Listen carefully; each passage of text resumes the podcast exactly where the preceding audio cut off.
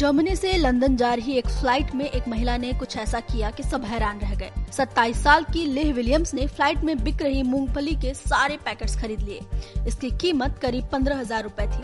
उन्होंने ऐसा इसलिए नहीं किया कि उन्हें मूंगफली बहुत पसंद थी, बल्कि इसलिए क्योंकि वो चाहती थी कि फ्लाइट में कोई और मूंगफली ना खरीद सके। दरअसल लेह एनाफिलेक्टिक शॉक, जो कि एक गंभीर एलर्जी है, उससे पीड़ित हैं, जिसका रिएक्शन जानलेवा हो सकता है। अगर कोई उनके आसपास भी मूंगफली खा रहा हो तो उस पर इनका असर हो सकता है।